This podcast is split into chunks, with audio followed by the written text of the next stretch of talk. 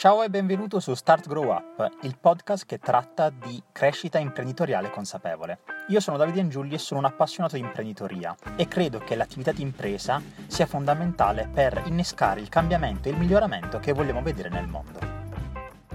In questa nuova intervista, ospite con me sarà Massimo Brandellero. Chi è Massimo? Massimo è il fondatore di DID Factory, un'azienda che si occupa di tracciamento e trasparenza nella supply chain.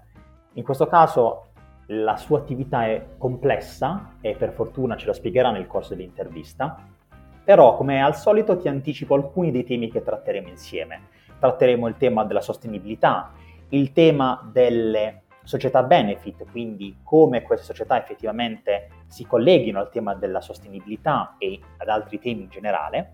Parleremo anche della sua storia, di come si è pian piano trasformato in imprenditore e ovviamente altri argomenti che per il momento non ti anticipo e di conseguenza ti lascio all'intervista e noi come al solito ci vediamo alla fine di questo episodio.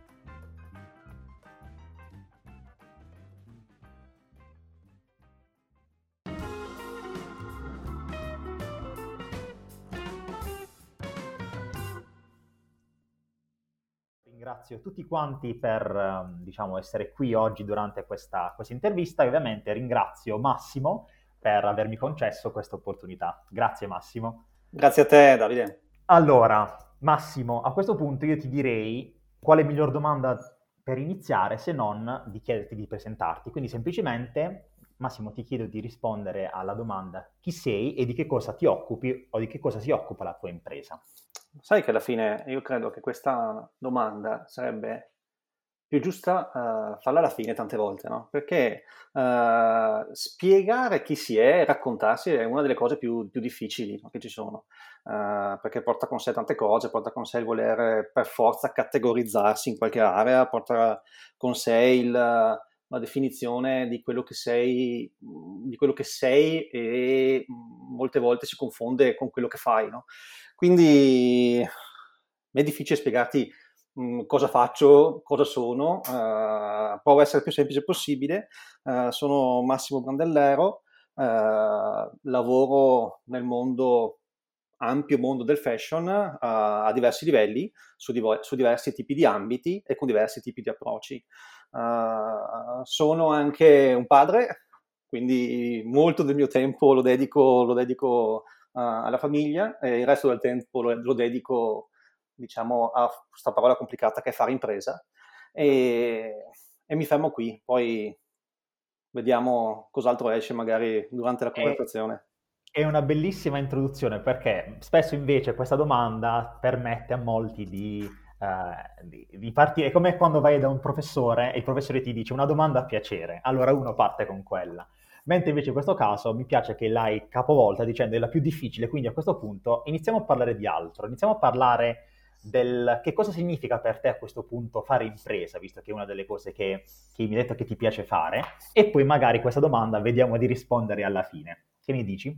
Sì, uh, beh, mm, mm, diciamo che io partirei un po' raccontandoti come, come intendo io fare impresa e quindi come l'ho fatta. Io oggi ho 43 anni, ho iniziato a lavorare nel mondo, nel mondo del fashion nel 2000, esattamente nel 2000, eh, in, nella filiera del mondo del fashion, in quanto lavoravo in un'azienda che produceva pellami, pellami per, per poi uh, produrre calzature, per produrre borse, produrre divani.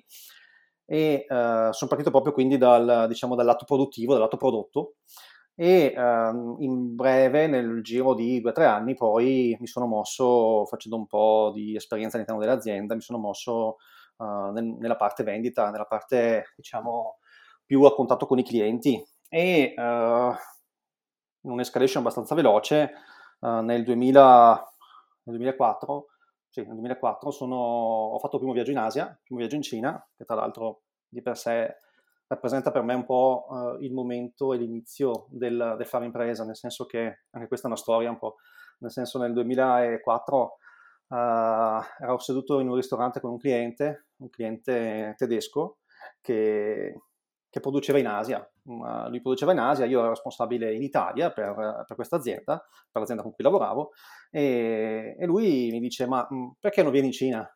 Eh, perché non vieni in Cina? Non è, cioè, eh, insomma, nel 2004 perché non vieni in Cina non era eh, perché non vieni in Cina oggi, era un po' diverso. E torno a casa, galvanizzato, vado po' da quello che era in quel momento il mio capo, il mio responsabile, e gli dico, guarda, sono stato invitato da, questo, da questa grande azienda di andare in Cina, loro producono là, e, ma no, non serve, questa è stata la risposta immediata, cioè fredda, no, non serve, tu devi occuparti dell'Italia, la Cina lascia stare, troppo lontana, cosa vuoi fare in Cina? Vabbè, eh, cosa succede? Uh, ci penso, ci ripenso e dico, mm, ok, quanto ci vuole andare in Cina? Tanto il primo problema. Eh, quanto tempo serve per andare in Cina? Ok, il volo è questo, mm, sai cosa faccio? Ci vado nel weekend.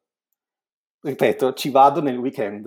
Eh sì, come se andassi a farti il fine settimana, diciamo, di piacere nella capitale europea di turno. È stata, è stata, è stata un'esperienza interessante perché sono partito il venerdì, poi tra l'altro era, diciamo, primi, mm, da, diciamo, i primi anni in cui, ero, in cui ero con mia moglie eh, oggi mia moglie, e, e non potevo non volevo assentarmi, fra virgolette, non volevo dire, guarda, l'azienda mi, cioè, non mi lascia andare in Cina e quindi cosa devo fare, cosa non devo fare.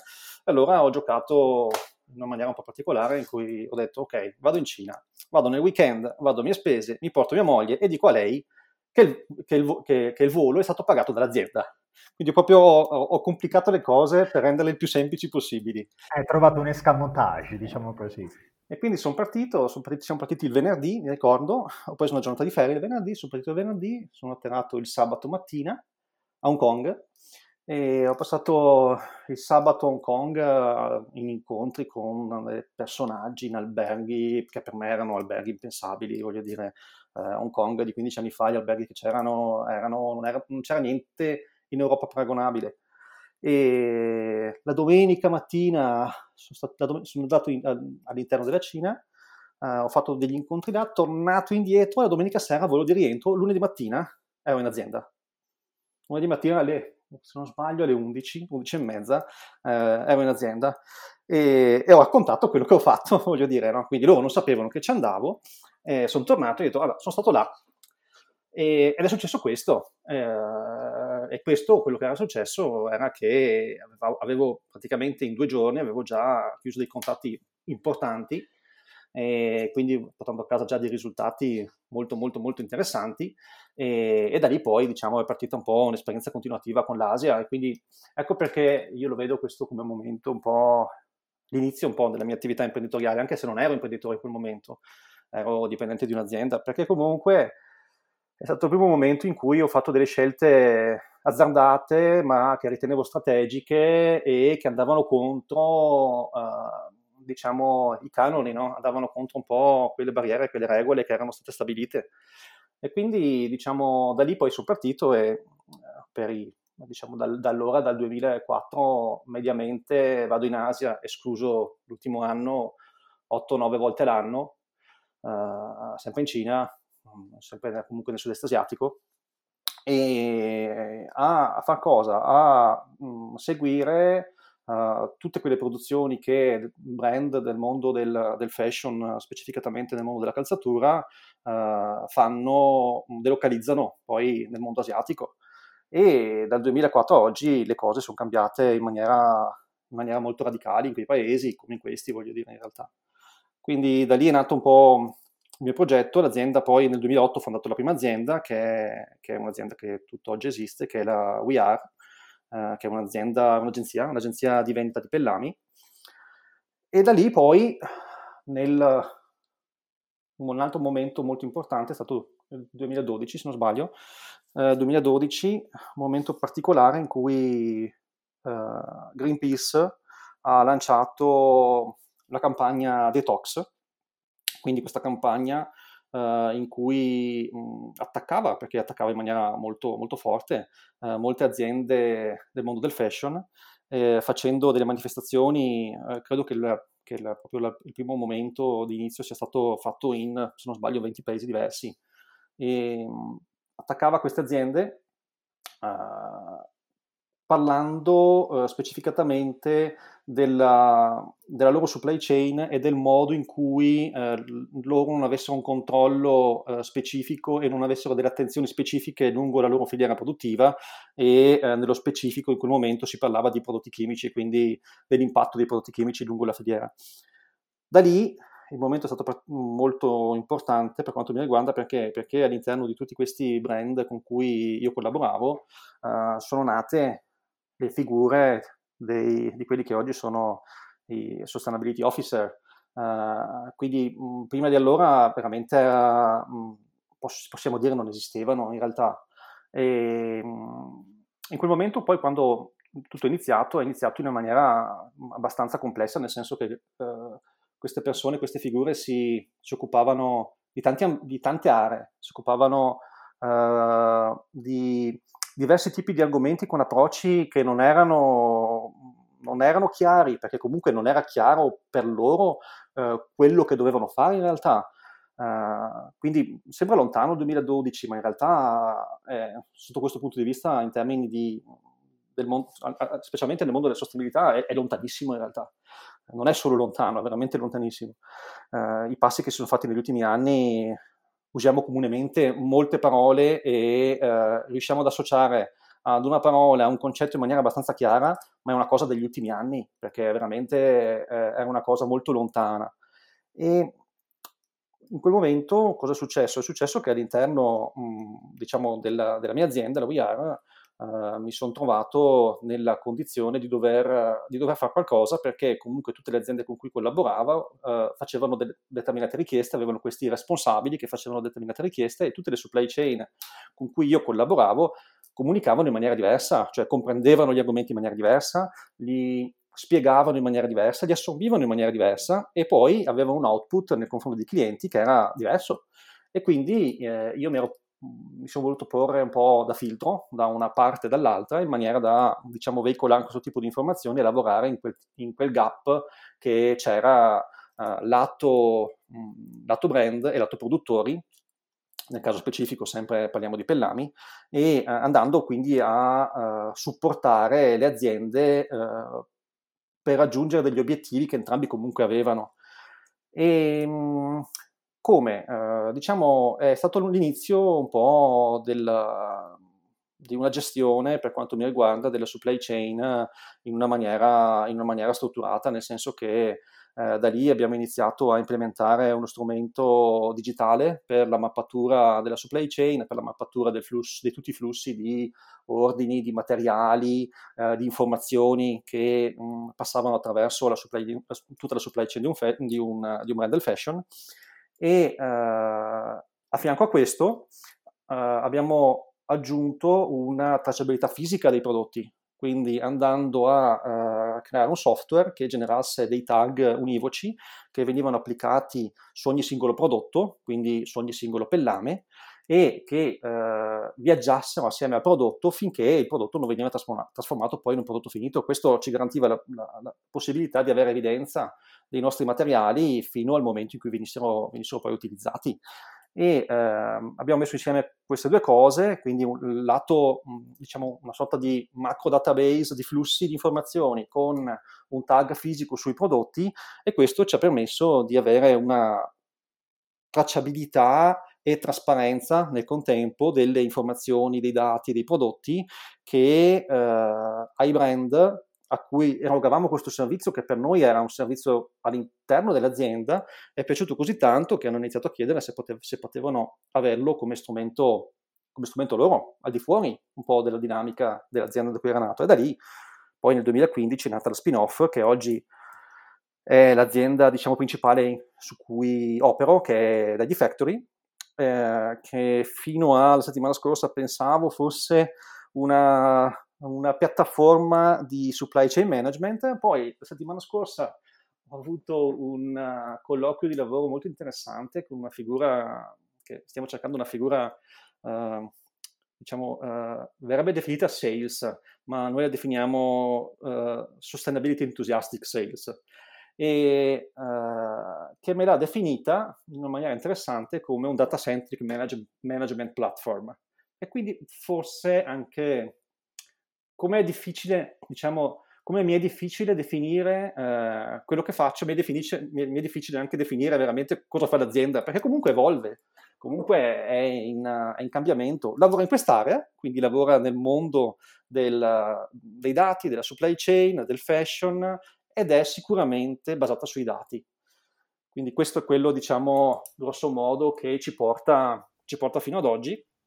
E l'anno scorso poi è partito un altro progetto che è l'insieme delle due cose, quindi che mette insieme uh, il prodotto, mette insieme i dati e li fa, uh, diciamo, collaborare in un'ottica di sostenibilità. Il progetto si chiama Data Triar, che è stato un progetto, diciamo, che nel 2020 ha avuto un po' la sua parte di validazione e nel 2021, nella prima parte del 2021, nascerà un'azienda vera e propria con il suo team specifico, con degli obiettivi specifici che sono sempre un po', eh, diciamo, quei passi importanti poi che fanno, fanno, diventare un progetto da un'idea a, eh, o meglio, da un sogno prima a un'idea dopo, a qualcosa di, di realmente concreto poi, no?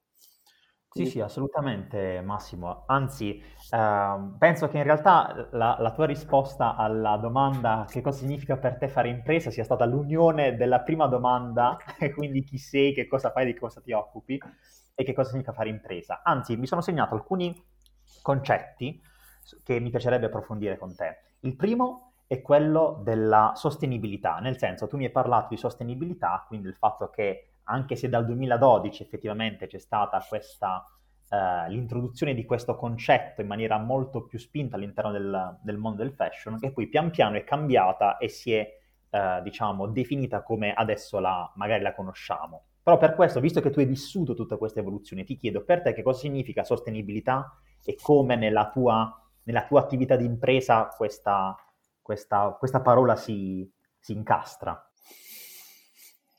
Uh, guarda, uh, al di fuori delle definizioni, diciamo, classiche, no? Uh, in realtà per me sostenibilità è un, per- è, un, è un, percorso, nel senso la sostenibilità è un percorso che inizia da una consapevolezza del momento zero in cui tu ti rendi conto che devi fare delle scelte e che queste scelte hanno degli impatti Uh, quindi qualsiasi tipo di azione, qualsiasi tipo di uh, cosa tu faccia, uh, sia a livello personale sia a livello imprenditoriale, ha degli impatti poi. Quindi c'è un primo momento che è questo, poi da lì inizia, in molti casi, in molti casi no, ma in molti casi inizia, oggi sempre di più, inizia un percorso. Questo percorso ti porta poi a definire in realtà quello che per te è sostenibilità. perché in realtà, diciamo, nessuno di noi a me non credo nessuno di noi riesca a rappresentare sue, nel suo modo di, di, essere, di lavorare, la, il concetto di, di, sostenibilità a 360 gradi, per cui, diciamo, proprio per rappresentarlo uh, nella, nella, sua maniera, diciamo, più, più, completa. Ognuno la vive in una maniera, in una maniera personale. Quindi, uh, per me, quello che uh, la rappresenta di più è proprio, proprio un viaggio, proprio un percorso. Ed è un percorso che in realtà non ha mai fine Uh, oggi uh, la sostenibilità, a livello aziendale per me la sostenibilità è, uno, è, un, è una sorta di, di, status quo. Cioè, uh, sono consapevole che dobbiamo f- tutti ancora fare tantissimo, però abbiamo, questa consapevolezza ce l'abbiamo. E quindi azioni che, stanno, che stanno nascendo sono veramente tante e mh, mm, c'è una crescita non ancora esponenziale, ma quasi. Eh, noi abbiamo poi iniziato un percorso in ID Factory un, anno e mezzo fa. Noi guardavamo il mondo, diciamo, della sostenibilità. Mh, per noi, diciamo, la, mh, la, quello che rappresenta di più il mondo della sostenibilità è il mondo delle B, delle B Corp. Uh, quindi uh, il mondo delle B Corp uh, porta con sé tanti, tanti, veramente tanti valori, tanti, e poi è intrinseco un po' nel nostro modo di, di, di lavorare, cioè B Corp porta con sé dati, porta con sé misurazioni, porta con sé tutto un percorso ed è, ed, è, proprio quello che poi noi facciamo in Daily Factory, gestiamo dati, gestiamo un percorso, gestiamo dei flussi, trasformiamo, seguiamo quello che diventa, eh, quello che nasce come materia prima e poi diventa un prodotto finito. Quindi mh, mm, eh, ci rappresenta anche molto come, come, come modalità. No? E quindi abbiamo iniziato questo percorso un annetto e mezzo fa, consci che fosse una strada impegnativa. Uh, siamo ancora lungo il percorso, quindi non abbiamo ancora raggiunto, raggiunto l'obiettivo, contiamo di farlo nel più breve tempo possibile. E, mh, abbiamo fatto un passaggio però importante a ottobre, nel senso che siamo diventati una società benefit, eh, quindi diciamo da lì c'è, stata, c'è, stato un momento importante di presa di coscienza poi perché eh, quando è facile usare la parola sostenibilità, che è una parola piena di tante cose, quindi vuota. No? Uh, quindi poi quando vai a livello aziendale a mettere a terra cosa per te significa sostenibilità, quali sono gli obiettivi che ti poni, uh, come li misuri, come li guardi, come, che tipo di strategie ci vai a fare, beh sì, il gioco, gioco, gioco cambia perché devi usare le parole e poi quando usi le parole mh, non è semplice perché le parole portano con sé, le parole sono importantissime, importantissime e portano con sé delle, delle idee chiare poi, no? Quindi quando vai a definire cosa a livello aziendale rappresenta la sostenibilità e quali sono gli obiettivi che ti poni, quali sono le finalità di beneficio comune che ti poni e eh, sulla base di quelle de- devi poi mettere a terra delle strategie pratiche con degli obiettivi e dei risultati da raggiungere, beh, uh, le cose diciamo cominciano a diventare veramente interessanti poi, no? Quindi è un percorso, se dobbiamo riassumere in una parola. È una bellissima definizione questa che hai dato di uh, sostenibilità, quindi il fatto che sia un percorso, soprattutto anche perché ho avuto modo in altre interviste di intervistare altre società benefit e mi sono anche informato su quelle che sono le, le B Corp, quindi immagino che tutto il processo che state facendo è molto complesso, proprio perché, come dicevi, dovete rendere concreto quello che è solitamente un proposito, um, come posso dire, più, più Mm, ah, diciamo, diciamo, meno concreto, nel senso che solitamente la sostenibilità è qualcosa di cui si, ci si parla tanto, si, ci si riempie un po' la bocca, poi nel fatto pratico però quando devi dare della concretezza e soprattutto devi avere un ente terzo, in questo caso che ti dice effettivamente se sei sostenibile o meno, è un altro paio di maniche. E infatti non so se hai avuto modo già di leggere il libro, il, l'handbook dei, delle B Corp, che è un libro proprio fatto per guidare pian piano il, il, le B Corp, le, le, aziende che vogliono diventare B Corp. Eh, quindi magari se non l'hai letto poi ti, ti passo tranquillamente il link. E ah, collegato a tutto questo discorso che hai fatto, volevo chiederti un'altra cosa, ovvero mi hai parlato della sostenibilità, mi hai parlato di come è nata la tua, eh, come è nato, qual è stato il tuo percorso imprenditoriale, Volevo chiederti invece per te che cosa significa creare valore, non solo magari verso i tuoi clienti, ma in generale verso tutte le persone che sono coinvolte nei, con, con, la tua azienda. Allora, uh, creare valore, mm, anche questa è un'altra parola complessa, nel senso ci riempiamo un po' tutti la bocca di questo concetto no, del creare valore.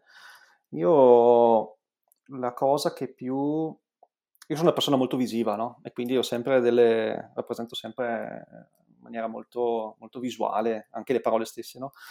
Eh, ti, faccio, faccio, un esempio. Eh, per me creare valore eh, significa andare a guardare quelle che sono le, mh, mm, le dinamiche dominanti e agire, eh, e agire, su quel tipo di aree. Eh, per essere... È presente c'è un film che lo racconta molto bene, no? che è, uh, il film è A Beautiful Mind. A okay. Beautiful, Mind con, uh, con Russell, Crowe, Russell Crowe sì, racconta la storia di, uh, di questo, di questo diciamo, mm, sì, John Nash. John Nash. John Nash. Che a un certo punto, a un certo punto del film, quando fa, cioè il film ovviamente eh, racconta, racconta, una storia, no? E questa storia ha il suo, al suo pivot in un momento specifico in cui eh, lui ha l'illuminazione. Ha l'illuminazione perché eh, si rende conto che eh, il miglior risultato eh, si ottiene quando ogni componente, noi potremmo rappresentarlo come ogni azienda, voglio dire, no? quindi quando ogni componente eh, fa quello che è meglio per lui e per il gruppo, quindi eh, per me il creare valore lavora in questo tipo di area, no? quindi va mh, ad agire, mh, che è un po' in realtà anche quello che, quello che rappresenta eh, il concetto di società benefit, il concetto di B Corp, cioè eh, le cose non sono in contrapposizione, il creare valore per se stesso non è mai in contrapposizione, non è, non è mai, non è in contrapposizione eh, con il concetto di creare valore per gli altri e quindi eh, diciamo il creare valore vero è quello che in realtà porta beneficio a te e agli altri. Questo è un po' il punto di vista che me lo, che me lo chiarisce un po' di più. Completamente d'accordo, guarda, completamente d'accordo, anche perché spesso eh, anzi forse siamo abituati a pensare all'imprenditoria come, anzi all'imprenditore come quella figura che pensa un po' al suo tornaconto, mentre invece in fin dei conti crea positività, eh, ovviamente nel momento in cui hai i giusti, i giusti valori, diciamo così, non solo per se stesso, ma per magari le persone con cui collabora, i clienti e quindi diventa cascata per tutti. Un po' anche sotto l'esempio uh, della, di Patagonia, la, l'azienda di, uh, sì. Yvonne Chouinard. Che Patagonia è un po' il faro, no? È il faro del, di chi poi intraprende questa strada nel mondo delle B Corp, no? Cioè è l'esempio da seguire. Assolutamente, tra l'altro eh, sono andato a, perché incuriosito, sono andato a vedere la Patagonia quale score avesse per, per, secondo il B-Lab e non ha uno score diciamo, uno si aspetta che abbia lo score massimo, invece ha tanti punti su cui deve ancora lavorare. Certo. Quindi, nonostante sia un punto di riferimento, anche lei ha ancora tanto su cui lavorare. Quindi, questo è proprio un percorso. Un percorso, esatto, esatto, esattamente. Parlando di percorso, Massimo, una cosa che ti chiedo è qual è il tuo rapporto rispetto al termine fallimento, che da noi in Italia viene sempre visto malissimo. Quindi voglio capire però per te eh, che cosa significa il termine fallimento e che rapporto hai con il fallimento o il commettere gli errori, diciamo così, forse è più, è, è più dolce. Vedi che vieni un po' dalla mia parte, cioè la definizione, le parole, no? l'importanza delle parole. Prima a un certo punto hai parlato dell'imprenditore, con... la parola imprenditore porta con sé in Italia quasi un'accezione, ha una sorta di, non si sa perché, ma una sorta di accezione negativa. Non si capisce bene il perché. Infatti io eh, eh sto sempre attento no? a definirmi imprenditore, perché anche per me porta con sé un po' questo tipo di concetto. E secondo me il fallimento è la stessa cosa. Cioè, eh, se parli di fallimento, eh, ti viene sempre in mente il fallimento eh, in cui qualcuno ti porta in tribunale e, e, da lì poi c'è tutto un percorso, no? Per cui il fallimento lo vediamo, diciamo, lo categorizziamo in quel tipo di area. Uh, se parliamo di quello, beh, eh, sì, sono, sono, comunque molto lontano dalla visione americana. Cioè, voglio dire, sì, eh, non è poi così figo fallire, voglio dire, no? Eh, se parliamo invece di eh, errori durante il percorso, se parliamo di tutto quello che rappresenta un po' l'imparare dai, dagli errori, eh, quello assolutamente sì, cioè tutta la vita. Eh, io conto di sbagliare, sbaglio spesso, cioè io adesso ho raccontato una storia su, diciamo, su tre aziende che sono tre aziende, diciamo che che sono partite da un progetto e, e poi sono diventate un qualcosa di, uh, di importante per me.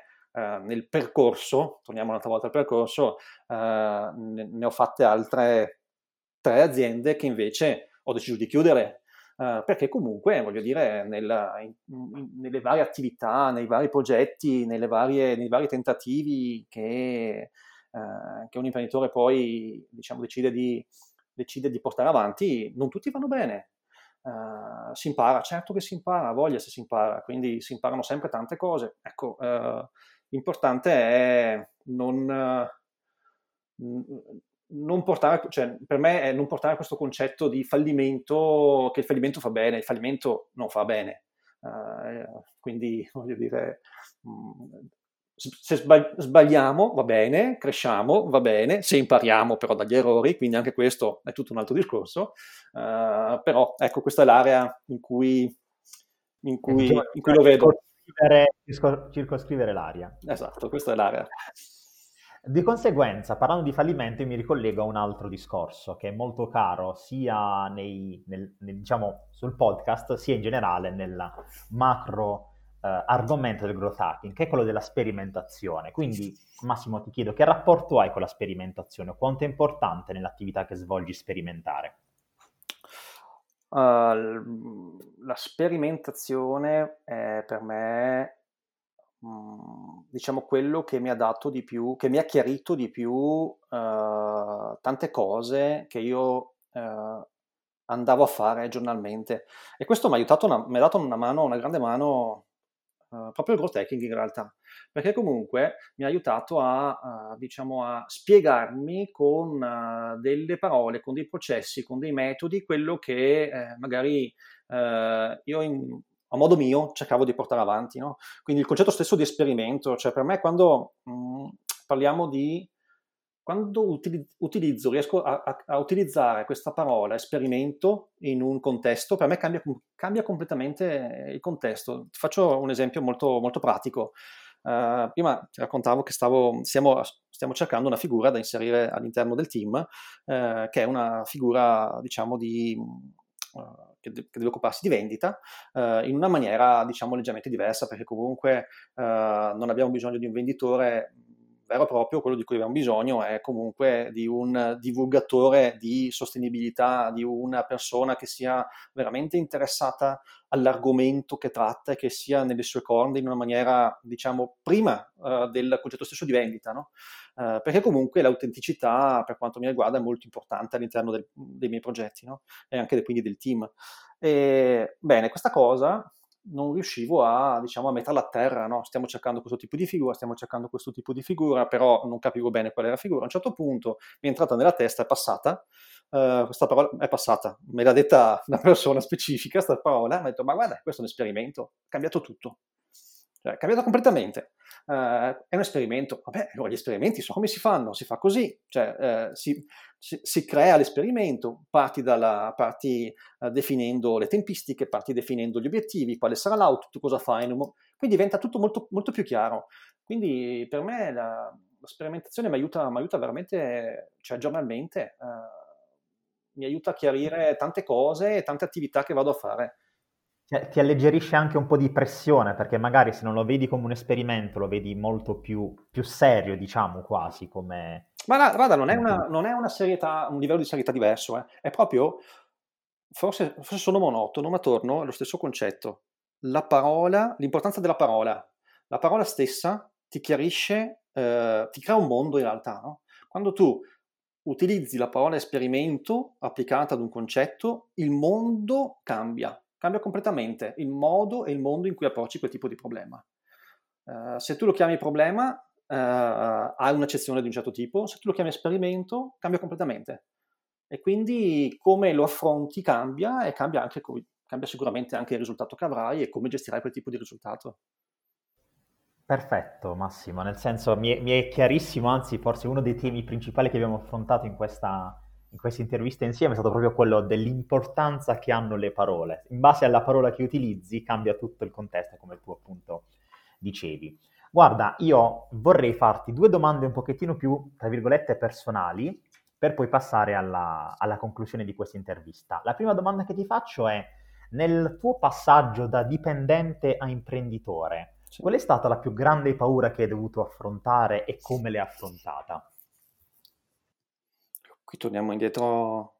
Bah, in realtà, guarda, uh, la mia più grande paura era dover parlare con la persona che in quel momento, che fino a quel momento mi aveva dato un tipo di fiducia e io mi credevo, avevo la percezione che fosse quasi un, tradu- un tradire quel tipo di fiducia, no?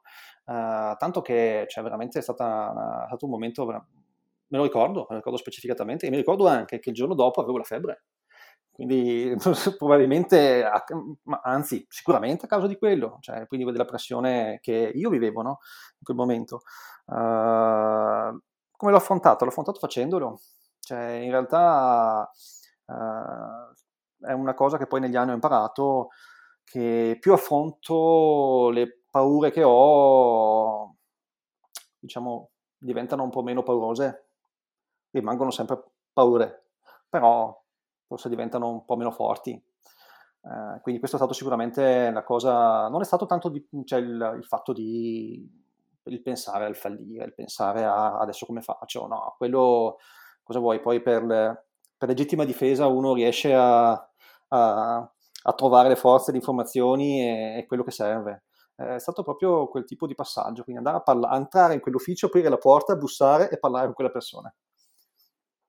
stato praticamente un, più una questione psicologica da dover affrontare che sì. una qualcosa, un pericolo vero e proprio che ti sei trovato ad affrontare, che però, però nella tua testa era effettivamente un pericolo, se ti ha poi portato ad avere questa febbre, diciamo che emotivamente ti, ti deve aver preso abbastanza, sì, abbastanza sì, forte. Ass- assolutamente.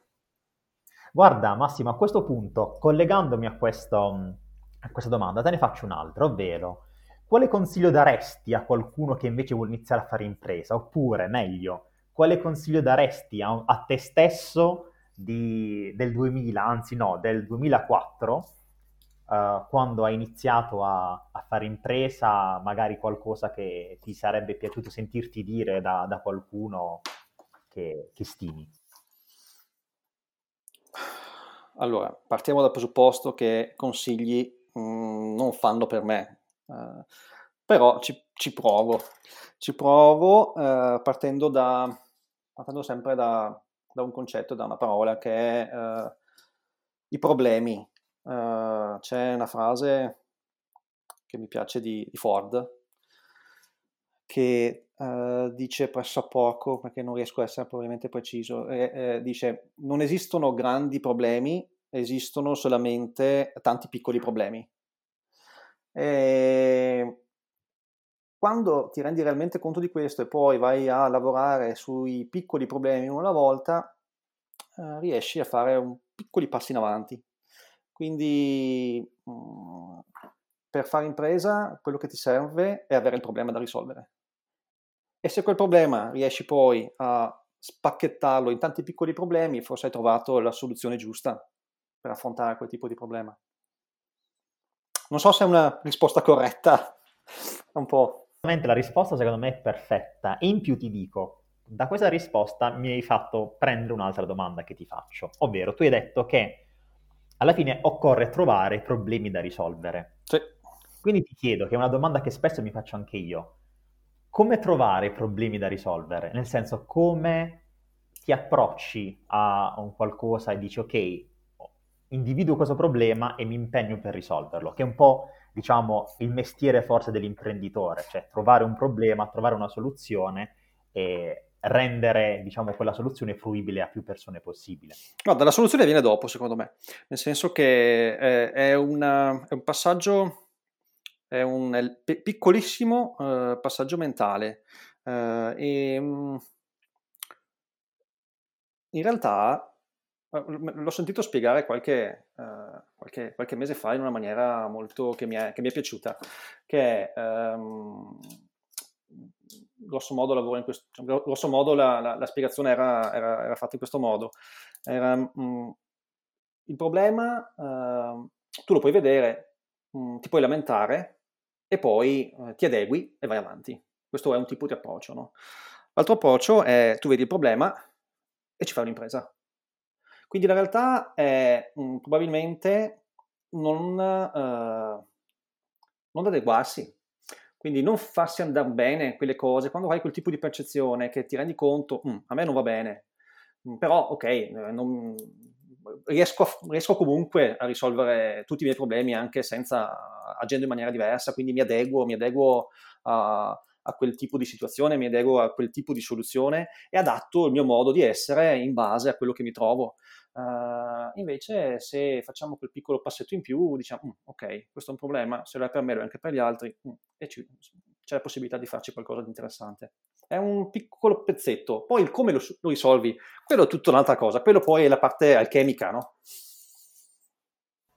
Mi piace questa definizione alchemica, proprio come se fosse un, un processo non solo, uh, come posso dire, uh, lavorativo, ma anche che prevede altre parti, penso anche una parte, mi immagino anche una Guarda parte... che l'impresa, l'impresa è, alchemi- è, è, una, è, ha necessità di essere alchemica, cioè non è mai A più B, è un insieme di cose che in quel momento hanno, sono funzionate in un certo modo, era il momento giusto, era la situazione giusta, avevi il team giusto, eh, le persone giuste, hai detto le parole giuste nel momento giusto.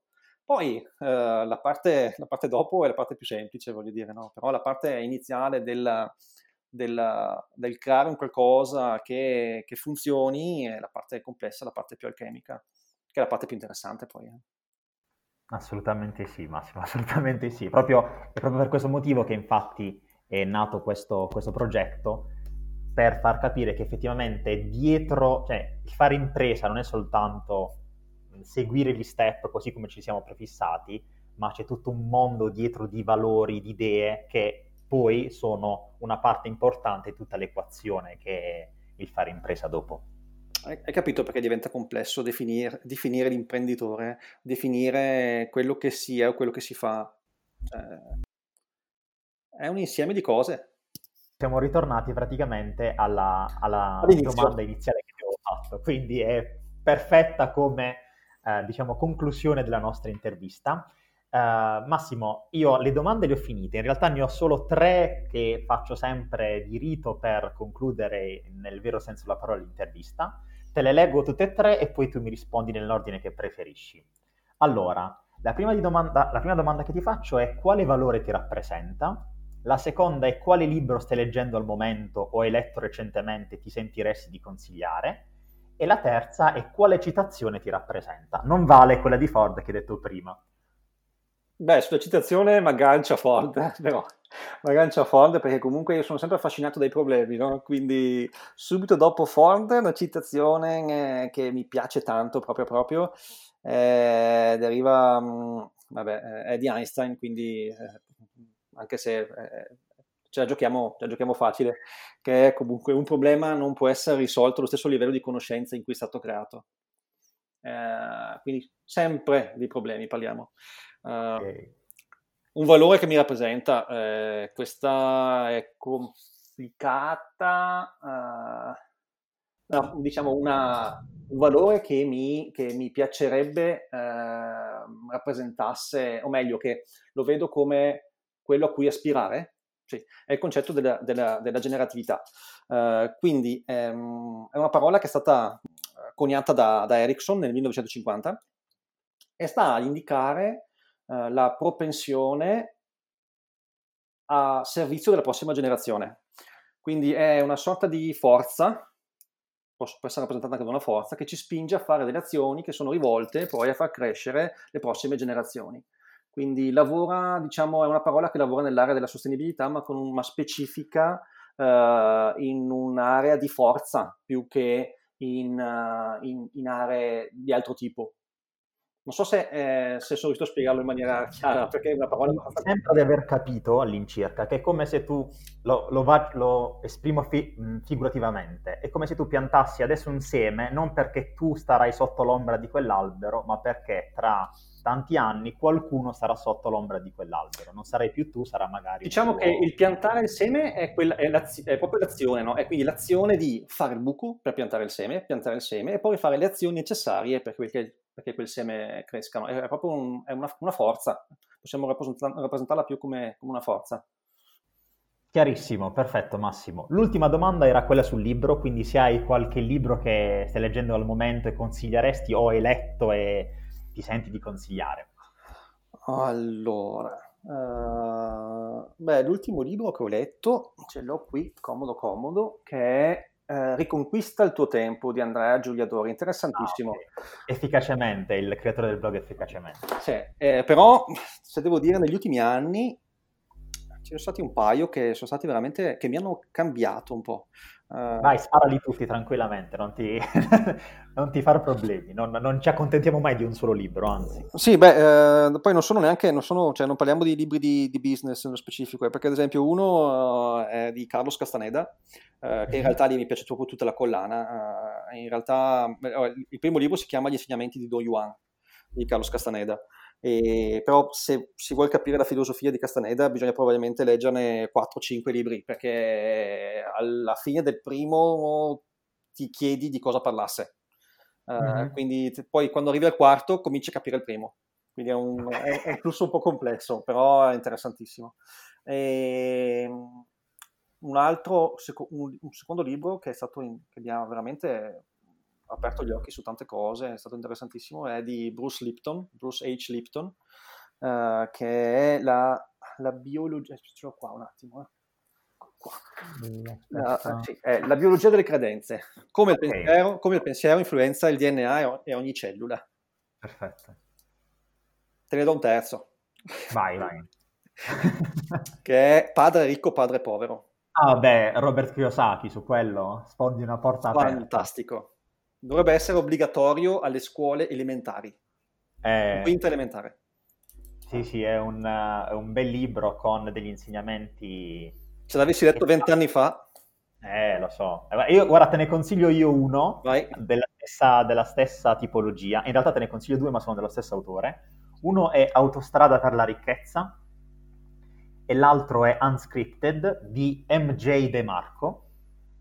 Quindi se vuoi comunque nel podcast ho fatto l'audio recensione, quindi magari se vuoi capire di cosa parla te la puoi sentire tranquillamente. Ed è sul filone di Padre ricco, padre povero. Secondo me però c'è uno step, uno step in più, perché mentre mh, Robert Kiyosaki tendenzialmente crea i libri e poi ha i corsi, eh, l'autore di, di, Autostrada per la ricchezza non fa corsi, lui dice io sono diventato uh, milionario con un'azienda di software e ora scrivo tutto quello che avrei voluto leggere quando ho iniziato. Eh. Quindi è molto, diciamo, ha, è come se non avesse secondi fini, diciamo così. Sì, sì. Eh, vada, mi, mi, tornano comodi perché me ne mancano quattro. Uh, nel senso che uh, agosto dell'anno scorso, no, 2019, sì, ad agosto 2019 ho detto 52 settimane, 52 libri. Questo era, questo era, l'obiettivo delle 52 settimane. Poi, poi, poi è successo il Covid.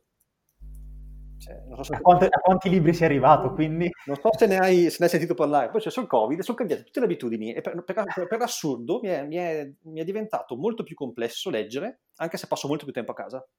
Mm-hmm. Uh, e quindi sono, ho dovuto le 52 settimane, che quindi un anno, no? perché sarebbe un libro a settimana, uh, mm-hmm. in realtà le ho spostate a 18 mesi. Ok, hai posposto un attimo più avanti. Sì, perché non ci arrivavo, inutile voglio dire, no? poi eh, non è che gli obiettivi si cambiano anche, no?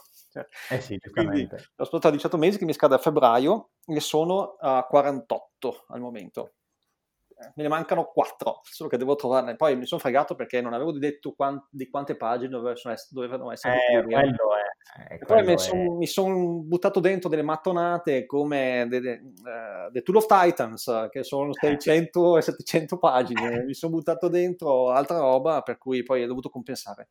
Guarda, se ti posso dare un consiglio, Um, e diciamo ti serve anche per far morale, nel senso raggiungere questi tuoi 52 libri, ti consiglio i libri di Seth Godin, se non li hai già letti. Sì, alcuni sì, alcuni sì. Ti, perché sono molto piccoli, ma secondo me sono bellissimi. Ti consiglio Tribe, The Deep, uh, ovviamente la mucca viola, questo letto. è il marketing che è anche quello ho letto. Fantastico, quindi quelli sono, fanno morale. Poi ovviamente, Massimo, a prescindere se hai se vuoi fare due chiacchiere sui libri sono sempre a disposizione, anzi io ne ho... Quando mi sono, rubato, mi sono messo questo, me lo sono certo. in mezza giornata. È bello, bello, bello, molto molto bello. Va bene Massimo, guarda, dopo questa chiacchierata sui libri io concludo la nostra intervista, quindi veramente ti ringrazio un sacco per essere stato qui con, con me oggi. Grazie a te. E ovviamente saluto tutti quanti gli ascoltatori e ci vediamo al prossimo episodio. Ciao Massimo. Ciao, grazie.